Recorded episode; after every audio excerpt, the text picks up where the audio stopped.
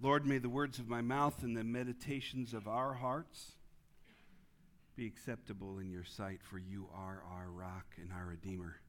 Help me not speak plausible words of human wisdom, but words given by your Spirit that we might be challenged and changed and take on the discipline of a believer, a follower of Christ. We pray in Jesus' name.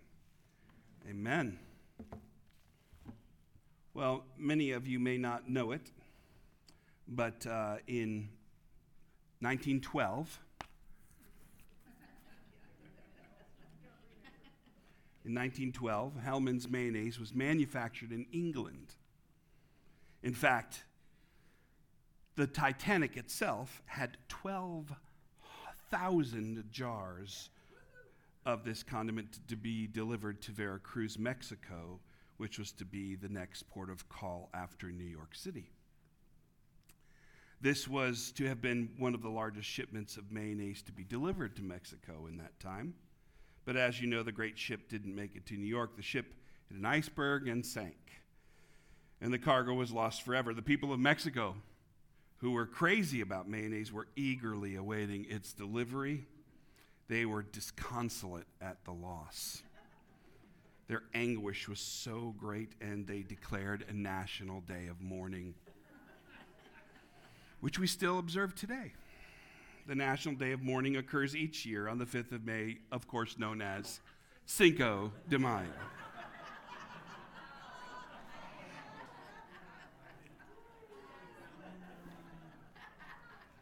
I'll give it a moment for that one to sink in.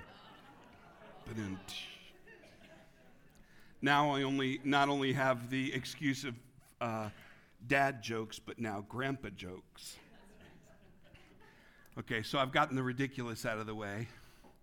Let's get back to the sublime. What a powerful testimony this morning, and it wasn't just for entertainment's sake. Uh, people stood up, and many of you stood up in your hearts, maybe not feeling comfortable being identified, but wanting to see a, a change happen in you, through you. Uh, have a, a testimony for the power of God. I remember being 14 years old and being confronted with the gospel and um, hearing a group at the time which was totally cheesy, uh, but uh, typical to Christian music in the day. Glad was the name of the group. Remember Glad? And they sang uh, a song called Lying. And the lyrics went something like this Lying, I've been lying to myself all these years. I have no less hatred and no fewer fears. Suddenly I'm smiling. The Lord breaks in in such a way that the lies get dispelled. They get pushed away. They don't have control anymore. And yet, in our flesh, somehow we get lured back by that dragon to take the ride again and none of us wants to be on that ride. So we hear the scriptures today, and I pray they encourage you. Because they're intended to say we're on a path to grow into salvation. We're on a path to grow into salvation. God knows that we are silly. God knows that we're like sheep. We, we are led astray. We need a shepherd in Acts today. Um, they're headed from uh, Amphipolis to Apollonia. Hard names to say. Thank you, Terry. Every time I see Apollonia, I, I think of ABBA, you know, una Apollonia Blanca. I'm just, it must be the day, Gary, for old songs, right?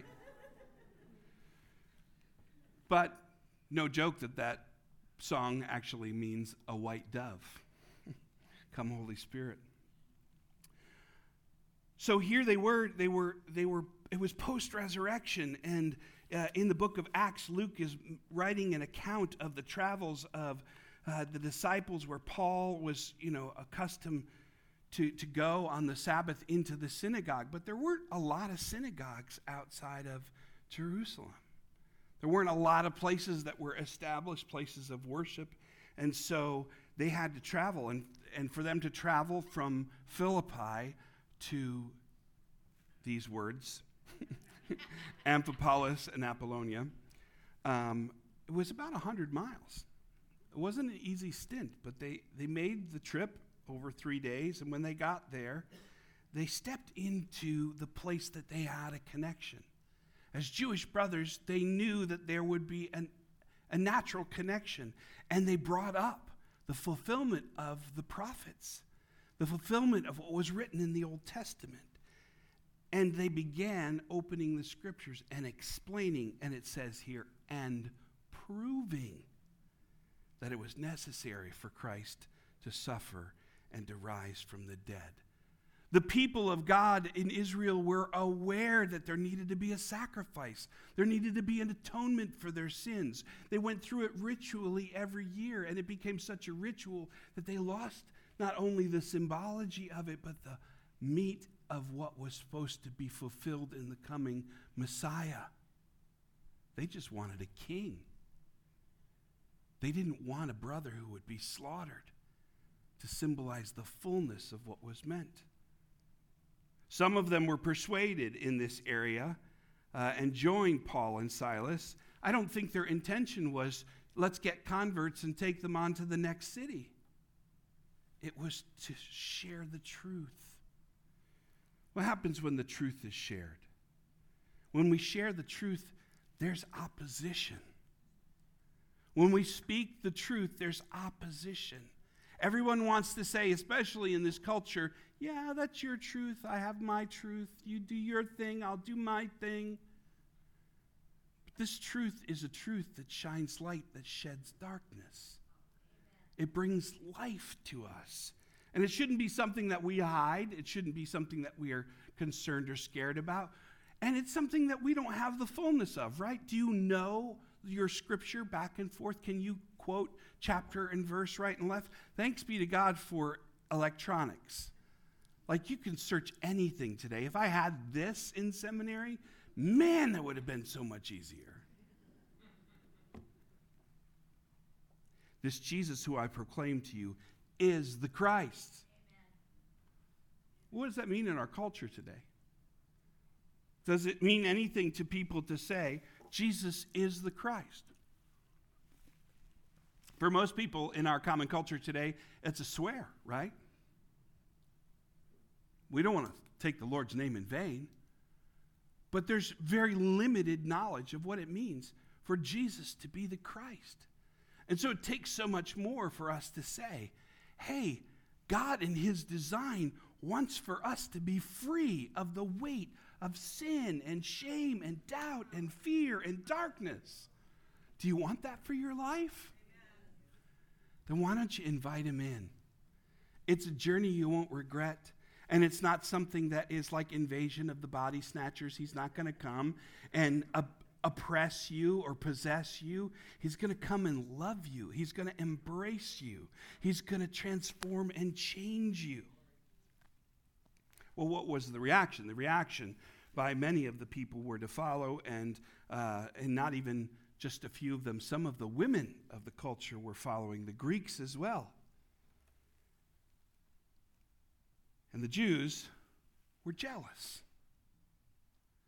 We haven't seen a congregation like that in years. These guys are, are going to take away our financial income.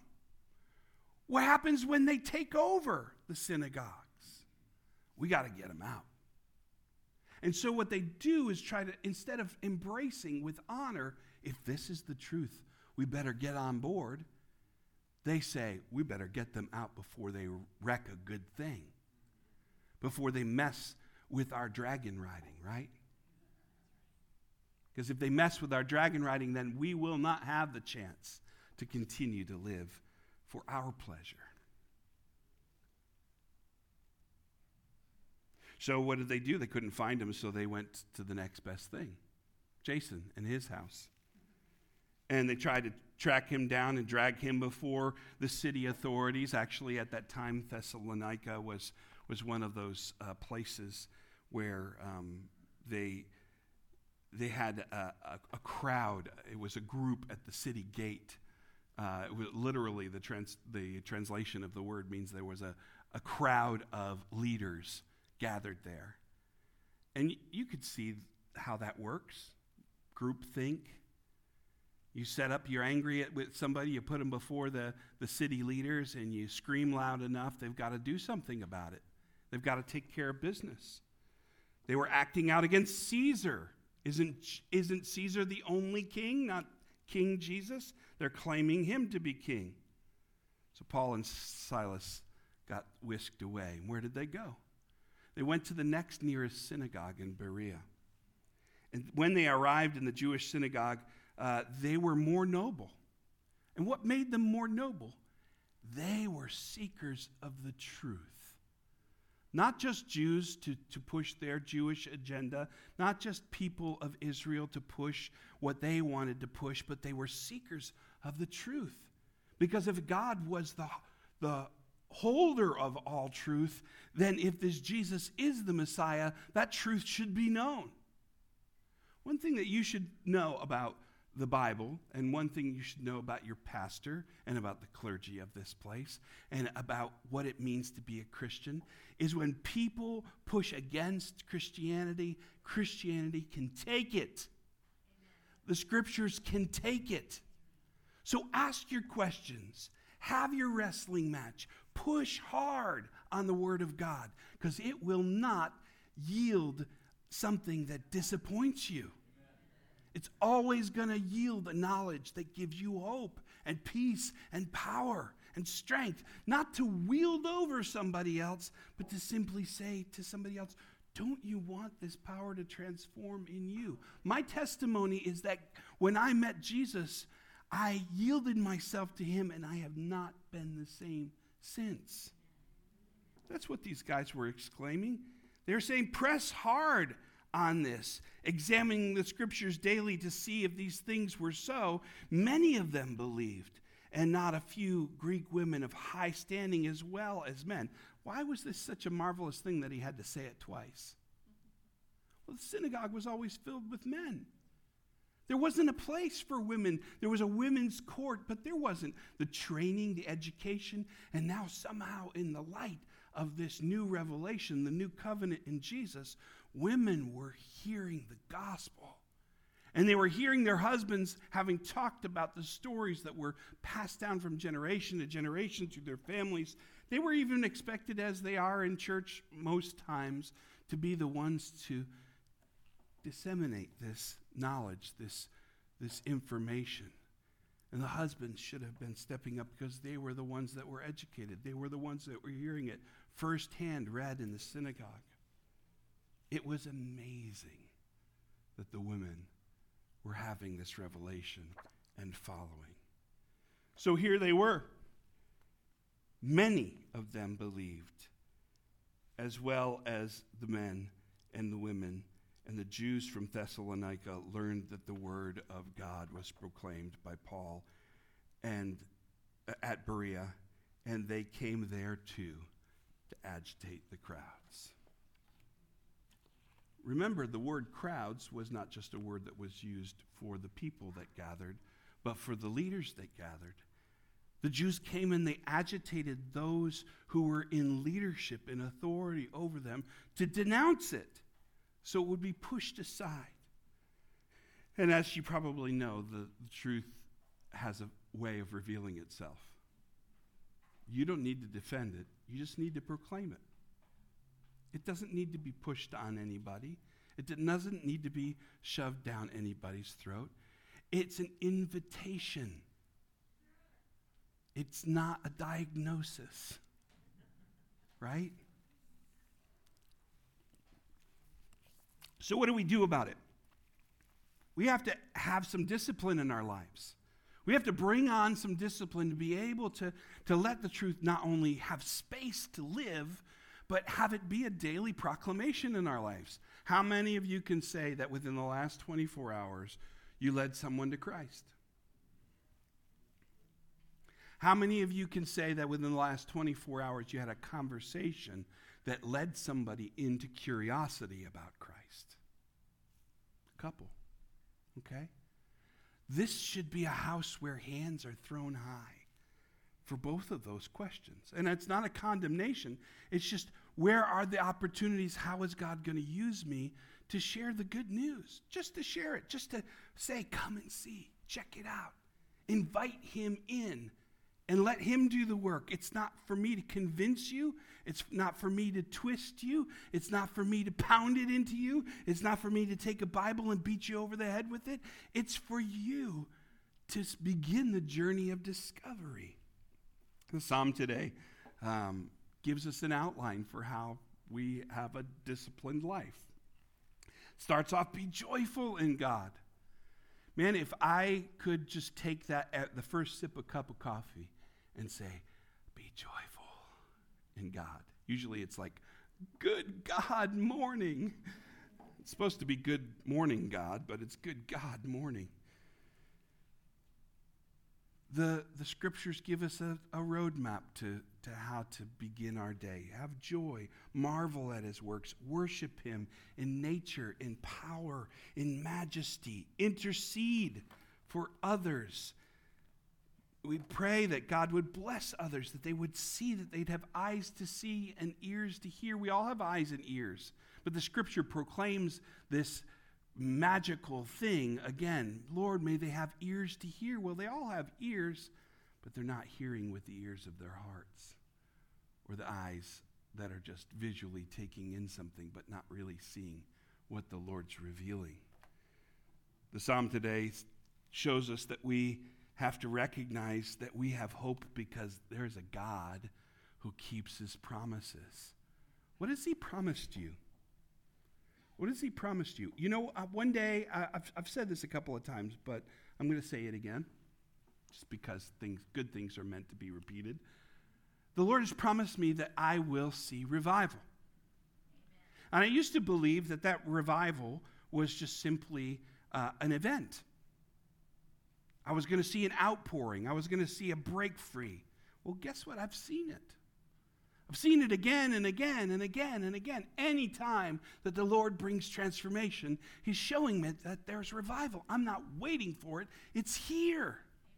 And we become agents of revival when we get active in being joyful for ourselves first. Like, let's get our daily routine right where we take this discipline. Psalm 66, if you just take it home and read it a thousand times this week. Be joyful in the Lord. Marvel at his works. Worship him in nature, in truth and power and majesty. Intercede for others. Give thanks because he keeps his promises, and he will refine you like silver. How's that feel? Wonderful. If you let the world shape you, how's that going to feel? like dragon scales. I'm beating this analogy, it's a perfect one. God wants for us to walk in His way in such a way that we are filled and transformed, supple and malleable like clay in the potter's hands. He's shaping us. It's a lifelong adventure of discipleship.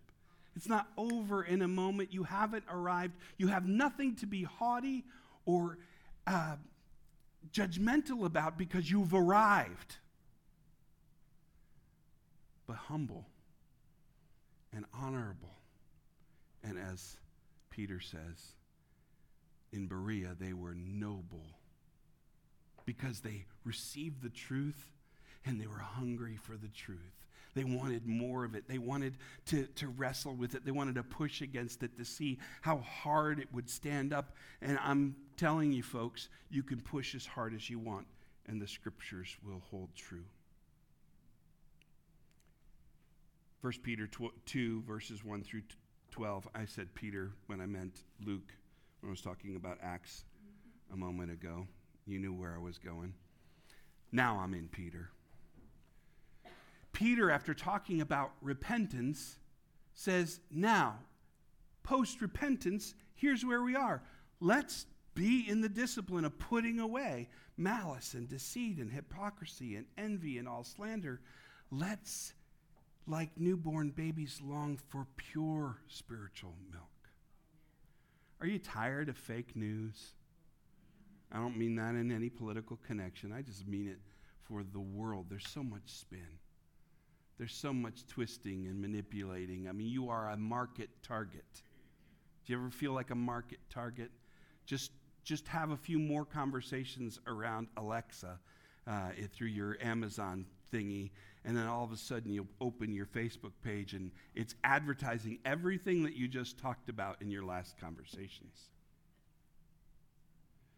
You see, in Peter, as he was proclaiming to these Gentiles and Jews, mostly to the Jews, as you come to him, a living stone rejected by men, but in the sight of God, you are chosen and precious. You yourselves are like living stones being built up into a spiritual house.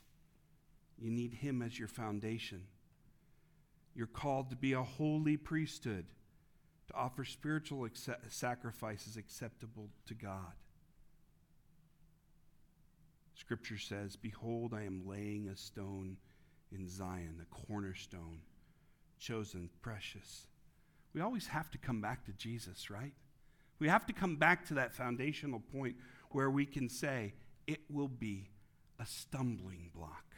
We understand that even though we stand on the stone that is, we have to show them that we're unshakable, unmovable, unoffendable, right? We have to be the ones that recognize that we're a chosen race, a royal priesthood, a holy nation, that we are ones who have been called out of darkness, and now we walk in light. That's what our testimony on Easter was. That's what our affirmation today was. Today, we, we have an example from a brother in Christ who recognized that he doesn't want to ride the dragon anymore, and he doesn't want you to either. And he knows the one who can heal that issue, that problem, whatever it is. Jesus is with his disciples and he's assuring them. And we hear the scripture often when people have passed, but it's for every day. Let not your hearts be troubled. My mom used to say, my grandmother used to say it as well. Worry's like a, gro- a rocking chair. It'll give you something to do, but it doesn't get you anywhere. And all you're doing is this Worry, worry, worry, worry, worry. Anxiety, worry, worry, worry. Anxiety, worry, worry. More anxiety. Oh, worry, worry. Depression. Oh, worry, worry. And the cycle gets worse, right? And then we're no longer fit to do the tasks that we have to do in and around our day. Let not your hearts be troubled because God has gone to prepare a place for you if it weren't so, why would I have told you? You've seen everything else that I have done, Jesus is saying to the disciples. You've seen it to be true. I'm revealing the Father to you. And the question comes, well, how do we know the Father? and Jesus just smiled and shook his head. Because he's like, I and the Father are one. If you've seen me, you've seen the Father. Don't forget that. Everything that I have done, every miracle that I have performed, every word that I proclaimed, every prophecy that I fulfilled is for you to grow into your salvation. So today, my friends, uh, with a little humor at the beginning there, the silliness turned to the sublime. It's time for us to grow up It's time for us to grow into the fullness of the salvation that we are called to. And it's going to take discipline.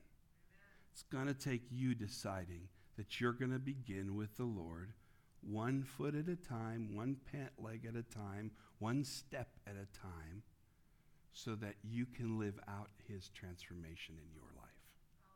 So I'm going to pray for you right now. Would you stand with me?